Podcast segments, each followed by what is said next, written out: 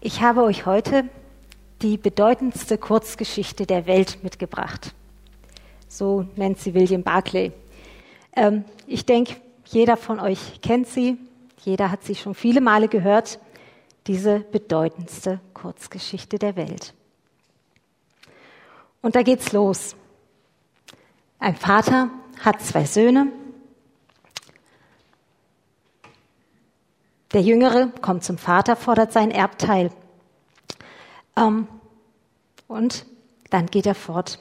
Soweit ist die Geschichte bekannt, soweit, so gut. Doch gucken wir mal genauer hin. Der Jüngere geht zum Vater. Ist es nicht eine Unerhörtheit, sein Erbteil zu fordern zu Lebzeiten? Ja und nein. Nein, weil das war durchaus erlaubt in der damaligen Zeit, dass man schon zu Lebzeiten hinging, sein Erbe forderte und vorzog. Von daher keine Unerhörtheit. Und ja, es war eine Unerhörtheit.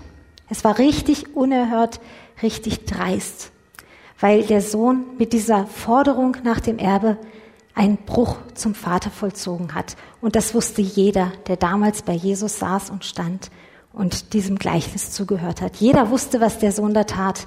Er hat mit dem Vater gebrochen. Er ist weggegangen vom Vater.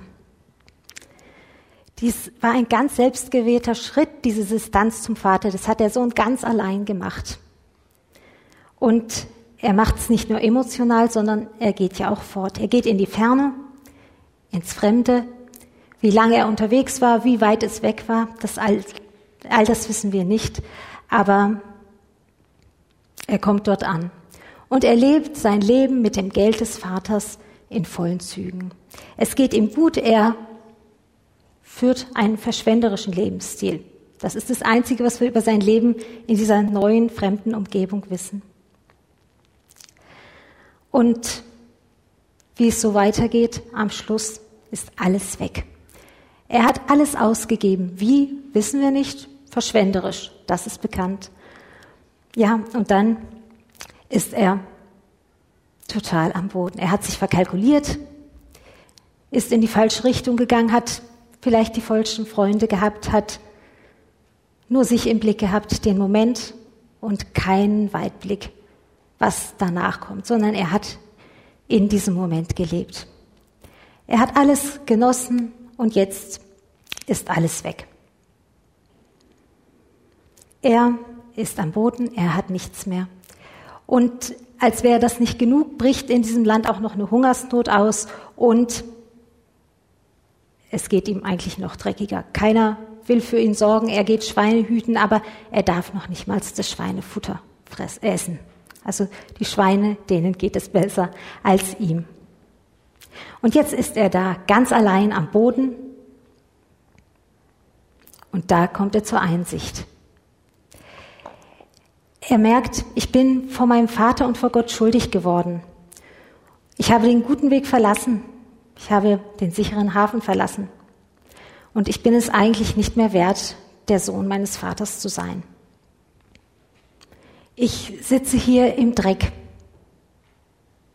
bin total verloren. Und aus dieser Einsicht folgt eine Umkehr.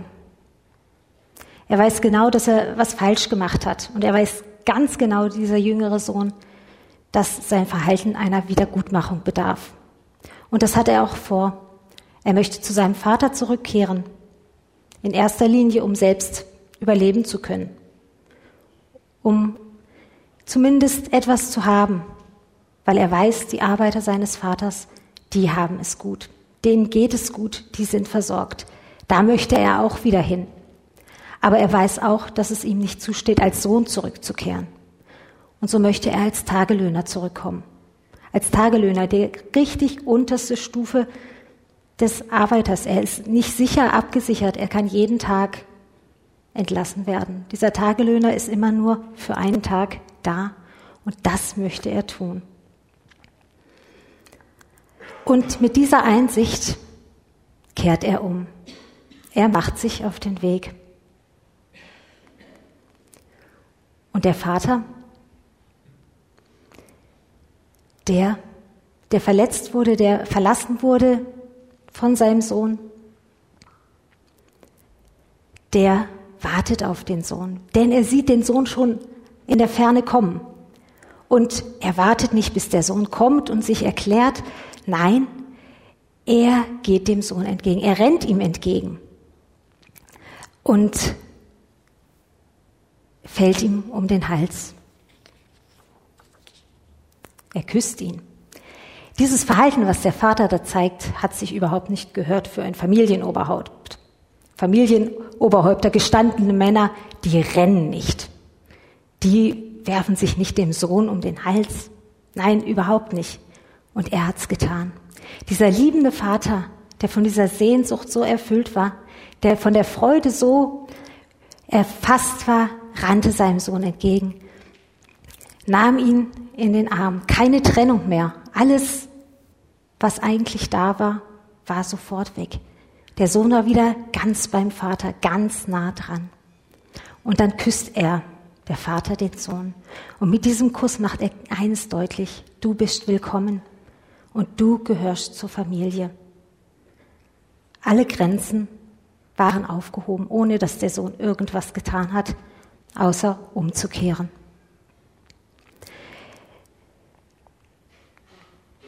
Der jüngere Sohn will seine Wiedergutmachung vorbringen. Und er fängt auch an und sagt, Vater, ich bin schuldig geworden vor Gott und vor dir. Ich bin es nicht mehr wert, dein Sohn zu heißen. Weiter kommt er nicht, denn der Vater ruft seine Diener. Der Vater rehabilitiert seinen Sohn sofort und er macht es ganz deutlich. Er lässt ihm das beste Gewand holen von den Dienern. Damit lässt er seinem Sohn Ehre zuteil werden. Er lässt ihm einen Ring anstecken. Damit bevollmächtigt er seinen Sohn wieder. Und er lässt ihm Schuhe bringen. Und damit zeigt er nochmal ganz deutlich, das ist mein Sohn, das ist wirklich mein Sohn denn Schuhe durften nur die Söhne des Hausherrn tragen. Der Vater stellt den Sohn gleich dreifach wieder in Rang und Namen her. Ähm, und es bleibt nicht nur bei der Vergebung, bei der Liebe und der Rehabilitation, die der Vater dem Sohn äh, zuteil werden lässt. Nein, sie feiern ein Freudenfest. Und dieses Freudenfest ist wichtig weil der Sohn war tot. Der Vater weiß, dass der Sohn nicht wirklich tot und wieder lebendig geworden ist. Aber für den Vater war der Sohn, der weggegangen ist, wie tot. Es war eigentlich eine endgültige Trennung. Und jetzt ist er wieder da. Er war verloren, ist wiedergefunden. Und das ist aller Grund zum Feiern, ein Freudenfest zu feiern. Und während des Festes, die Geschichte geht weiter, da kommt der ältere Sohn heim. Und der geht nicht zu den feiernden Leuten, nein, er bleibt weg. Er ruft einen Diener und fragt, was da los sei. Und der Diener sagt ihm, hey, dein Bruder ist wieder da. Jetzt könnte man eigentlich erwarten, dass er sich vielleicht freut, zumindest erleichtert ist, dass es dem jüngeren Bruder gut geht. Aber die Reaktion des Älteren ist Zorn. Er ist zornig und er geht nicht rein zu der Feier. Aber sein Vater, sein Vater kommt raus zu ihm. Sein Vater versucht auf den Sohn einzugehen, erklärt ihm, aber für den Älteren ist es nicht gut. Er macht dem Vater Vorhaltung, immer war ich dir gehorsam, immer war ich da, und mir hast du nie, noch niemals einen Ziegenbock geschlachtet und dem da, dem schlachtest du das gemästete Kalb. Der Ältere ist richtig neidisch, eifersüchtig und er macht nicht nur dem Vater Vorhaltung, nein, er macht auch den Jüngeren schlecht. Denn er sagt, ey, der da, dein Sohn, nicht mein Bruder, sondern der da, dein Sohn, hat dein Geld verprasst mit Huren. Woher er das weiß, ich habe keine Ahnung. Im Text vorher war davon nicht die Rede, dass das Geld mit Huren verprasst wurde. Und der Ältere wusste eigentlich ja auch gar nicht richtig, dass der Jüngere wieder daheim war. Und die Medien der heutigen Zeit gab es nicht, also wusste er auch nicht durch eine WhatsApp oder auf Insta oder so, wie der Jüngere sein, sein Geld durchgebracht hatte. Und trotzdem behauptet er das. Er behauptet, du, der war nicht nur, der hat nicht nur dein Geld verprasst, der hat es unsittlich gemacht. Er war mit Huren unterwegs. Also er versucht, den jüngeren Bruder noch schlecht zu machen. Und der Vater, der Vater reagiert liebevoll. Wieder wie beim Jüngeren, liebevoll. Er versucht sich nicht zu verteidigen, er versucht nichts, sondern er versucht nur die Beziehung wiederherzustellen. Er redet den Sohn mit mein Kind an. Der Sohn, der den Vater nicht als Vater angeredet hat. Der Sohn, der den Bruder nicht als Bruder benannt hat. Und der Vater stellt die familiären Beziehungen einfach wieder her und sagt, ja, dein Bruder ist wieder da. Er ist wieder lebendig geworden. Er war tot. Er ist wiedergefunden. Er war verloren. Und das ist der Grund zum Feiern. Dieser Vater, er liebt beide Söhne, so unterschiedlich sie auch sind, so verschieden sie sich ihm gegenüber benehmen, so unterschiedlich auch die Bindung von den Söhnen zum Vater ist. Er liebt beide, unsagbar. Das sind drei Charaktere in diesem Gleichnis. Sie sind ganz unterschiedlich. Wer bist du in dem Gleichnis? Wem kommst du am ehesten nah, so vom Verhalten, so wie du tickst, so wie du mit anderen umgehst? Bist du eher wie der jüngere Sohn, der etwas wagt, mit Beziehungen auch bricht, egoistisch auf sich selber guckt, aber auch einsichtig ist, bemüht ist, Fehler wieder gut zu machen? Oder bist du eher wie der Vater, der die, die ihm nahestehen, unsagbar liebt, der verzeiht, der nichts nachträgt, der verständnisvoll ist? Oder bist du eher wie der Ältere, ein pflichtbewusster Mensch, der sich an das hält, was von ihm erwartet wird, der diese Erwartungen auch erfüllt, der aber vielleicht auch neidisch auf das guckt, was andere haben, was andere machen und der vielleicht auch andere schlecht macht, um besser, besser dazustehen. Ich lasse euch kurz Zeit, um diese Fragen für euch zu beantworten.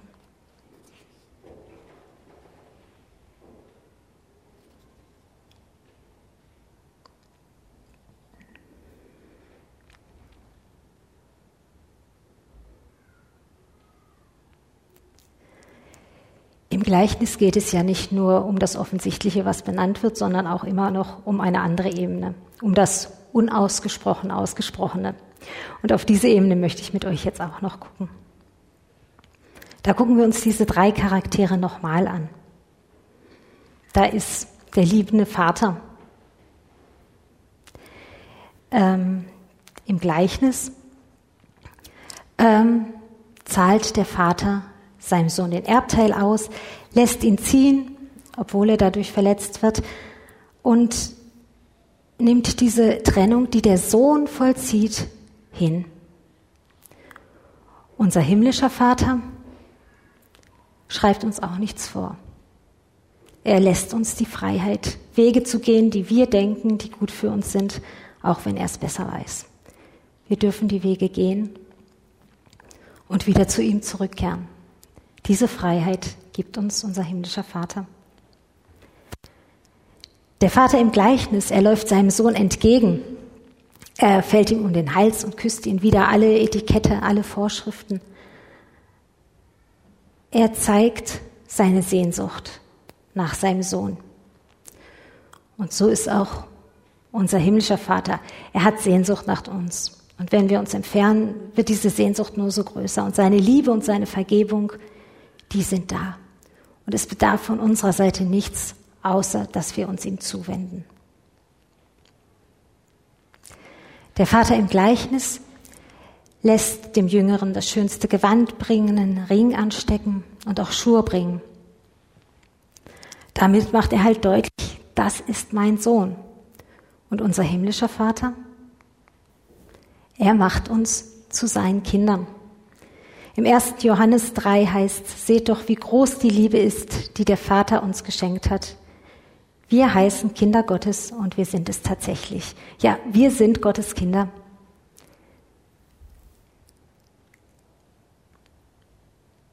Der Vater im Gleichnis geht zum älteren Sohn. Er wendet sich ihm zu, als der zornig ist, vom Vater enttäuscht, als er dem Vater Vorhaltung macht. Und unser himmlischer Vater, er sieht uns so, wie wir sind, mit unseren Gefühlen und er wendet uns zu, sich uns zu, egal ob wir schlecht gelaunt sind, egal ob wir ihm Vorhaltung machen, ob wir fröhlich sind und gern zu ihm kommen. Gott sieht uns so, wie wir sind. Und er wendet sich immer uns zu. Der Vater im Gleichnis eröffnet seinem älteren Sohn seinen ganzen Besitz.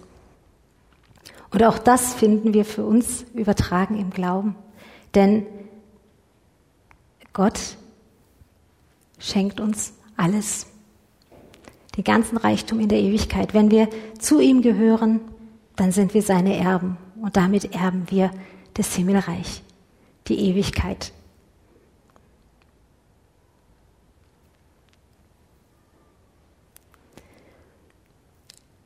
Im Gleichnis gibt es den jüngeren Sohn. Er distanziert sich zum Vater im Gleichnis, geht fort, ganz bewusst. Er kommt zur Einsicht, als er am Boden ist, und er kehrt um. Und das jetzt auf die Glaubensebene bezogen. Ja, da ist jemand, der ist mit Gott unterwegs und auf einmal, warum auch immer, trennt er sich von Gott. Geht einen anderen Weg, weil er irgendwo irgendwas Besseres erwartet. Glaubt, dass es anders besser wäre. Diese Gottesferne, die ist dann selbst gewählt. Weg von allem, was, was unter dem Einfluss von Gott steht. Und dann merkt er aber, hm, ich bin verloren und kehrt um. Kehrt um zum Vater und ist wieder angenommen. Der ältere Sohn im Gleichnis ist der, der immer beim Vater geblieben ist, der treu war, der pflichtbewusst seine Aufgaben erfüllt hat der aber innerlich distanziert war zum Vater. Äußerlich nah beim Vater und innerlich distanziert. Auf der Ebene des Glaubens betrachtet ist es jemand, der an Gott glaubt, der sich an die Gebote hält, der bemüht ist, alles recht zu machen, der aber innerlich distanziert ist der keine intime Beziehung zu Gott hat oder haben will.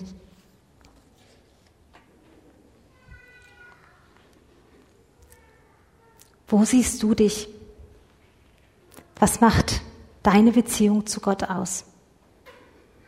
Bist du eher wie der Jüngere, mal falsch abgebogen, weg von Gott, weg aus seiner Liebe, weg aus den liebenden Armen irgendwo der Sünde verfallen, ganz bewusst diese Trennung zu Gott vollzogen, vielleicht auch unbewusst die Trennung zu Gott vollzogen, aber dann zurückgekehrt in Gottes offenen, liebenden Arm, ganz wieder da in der Vergebung und in der Liebe. Oder siehst du dich eher wie der Ältere, äußerlich nah beim Vater, pflichtbewusst, pflichtbewusst in Glaubensübungen, in dem, was, was du denkst, was andere, was Gott von dir erwartet, aber mit dem Herzen nicht nah bei Gott, sondern in der Distanz. Oder bist du irgendwo dazwischen? Auch hier lasse ich euch wieder kurz Zeit dass ihr die Fragen für euch beantworten könnt.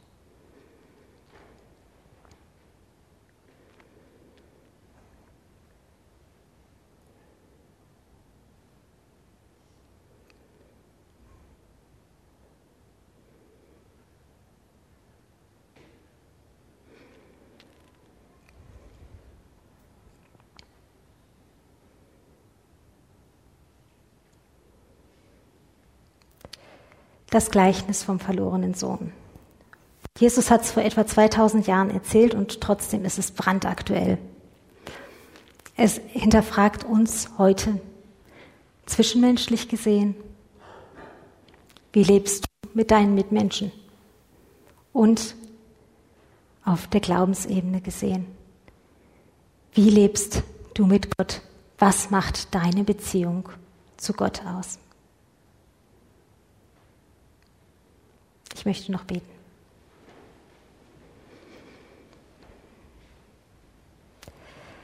Herr, Dank, dass du uns liebst, dass du uns annimmst, so wie wir sind, dass du immer mit offenen Armen dastehst und sehnsüchtig nach uns Ausschau hältst.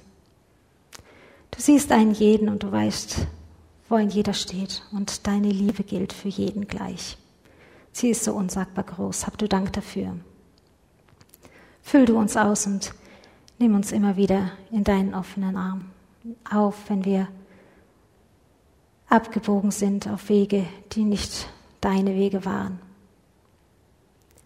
Geh du mit uns in unser Leben hier in der Welt und zu unseren Mitmenschen und hilf uns, dass wir ein Abglanz deiner Liebe hier in dieser Welt sind. Amen.